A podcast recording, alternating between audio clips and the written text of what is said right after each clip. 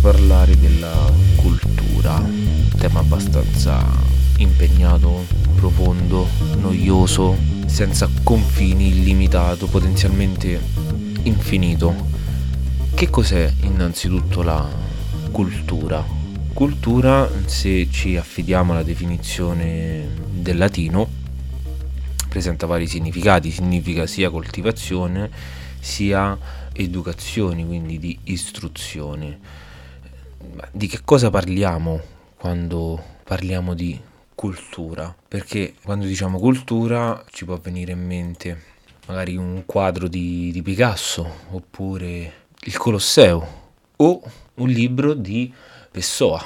Al tempo stesso, con cultura possiamo indicare una canzone appartenente a una specifica comunità, un rituale tribalico folcloristico, quindi i confini della cultura sono molto labili, trasparenti, quasi inesistenti.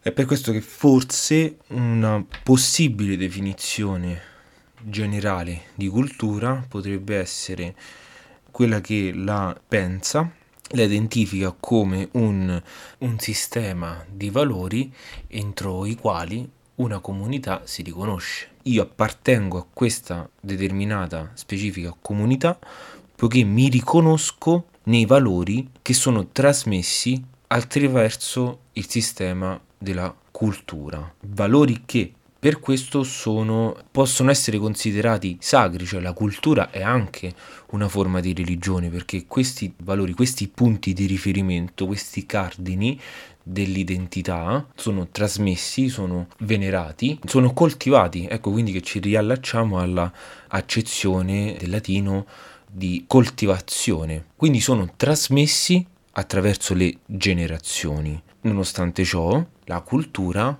attraverso il corso del tempo può subire delle modifiche perché questi valori sono sì dei punti di riferimento, ma devono saper anche comunicare qualcosa alle nuove generazioni. Ecco perché questo sistema di valori può subire continue modifiche è oscillante, non è mai del tutto definito. I valori possono essere negoziati, possono essere quindi cambiati, sostituiti da altri valori. La cultura quindi è un sistema trascendentale che va oltre il tempo ma si concretizza anche nello spazio, come dicevo appunto prima. La, con cultura possiamo identificare anche degli oggetti fisici, materiali. Io mi posso riconoscere, ad esempio, italiano poiché ho letto Dante, quindi fisicamente ho posseggo il libro della Divina Commedia, però trascendentalmente parlando possiedo anche il contenuto della Divina Commedia nella mia testa e questo è un punto fondamentale per concepire la, la cultura, perché essendo trascendentale la cultura, va oltre quello che è anche lo stato eh, biologico. E qui eh, si apre tutto quanto si potrebbe aprire tutto quanto il discorso del razzismo di chi è cosa definisce un italiano chi è un italiano che cosa non è un italiano. Poiché se la cultura trascende va oltre lo stato biologico, bisogna riconoscere che se sei, devi nascere qui in Italia per essere italiano, no, semplicemente ti riconosci italiano quando ti appunto riconosci all'interno del sistema dei valori che definiscono l'italiano. E mi viene in mente l'esperienza di Ungaretti, ritenuto uno dei massimi esponenti della poesia italiana, in realtà è nato ad Alessandria d'Egitto e ha trascorso la sua diciamo, adolescenza in Francia e poi durante la prima guerra mondiale ha deciso di arruolarsi nelle file dell'esercito italiano perché voleva riscoprire la propria identità. E partecipando alla guerra, condividendo eh, le sofferenze, le gioie degli altri, degli altri uomini, lì combattendo per una causa comune si è riconosciuto italiano. E da questa esperienza nasce eh, il Porto Seporto, che è la prima opera di Ungaretti, che è tutto quanto un percorso della definizione di sé. Ecco perché quindi è così importante la cultura, perché ci aiuta a definire, a definirci, a capire chi siamo, non possiamo fare a meno di, di cercare il proprio io. E la cultura è lo strumento che ci permette di di risolvere il, il, problema. C'è anche un'altra importante opera di Mar- Margherita Jucernau, o come, come, si dice, insomma, come si chiama. C'è un'altra importante opera che si chiama Le memorie di Adriano, in cui eh, Adriano sostiene che lui ha avuto due nascite, la nascita biologica, quella che viene dal parto, e poi la seconda nascita che sarebbe eh, diciamo la nascita del proprio io e lui ha individuato i libri come seconda patria, i libri che lo hanno formato, che hanno definito il proprio io e anche qui ritorniamo sempre, ci rilacciamo al discorso della cultura materiale no? e trascendentale, appunto il contenuto del libro.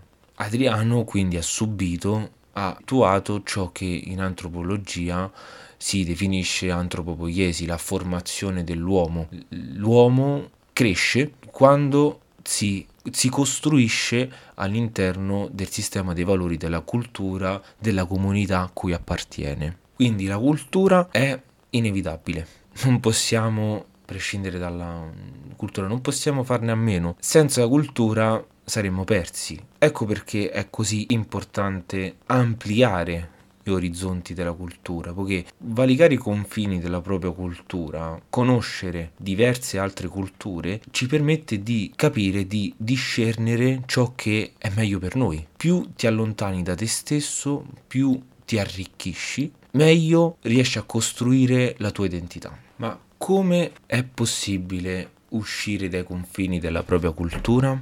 Siamo abituati a pensare alla cultura come qualcosa che appunto, come ho detto prima, ci arricchisce, quindi come un bene comune e personale. Ma se provassimo a considerare la cultura come un virus, perché si comporta come un virus, la cultura un insieme anche di idee che si trasmettono nel tempo e nello spazio. Quando io nasco in un, de- se io nasco in un determinato e specifico luogo, inevitabilmente sono condizionato dalla cultura che mi viene trasmessa. E se io volessi abbandonare quella cultura, come potrei riuscire a sradicare le radici della cultura del luogo cui appartengo? Come potrei staccarmi del tutto, cancellare la cultura? Se io dovessi riconoscere che la cultura qualche aspetto della cultura non va bene, non mi piace, non mi definisce. Posso io liberarmi dalla gabbia della cultura? Inevitabilmente no, non, non è possibile, non,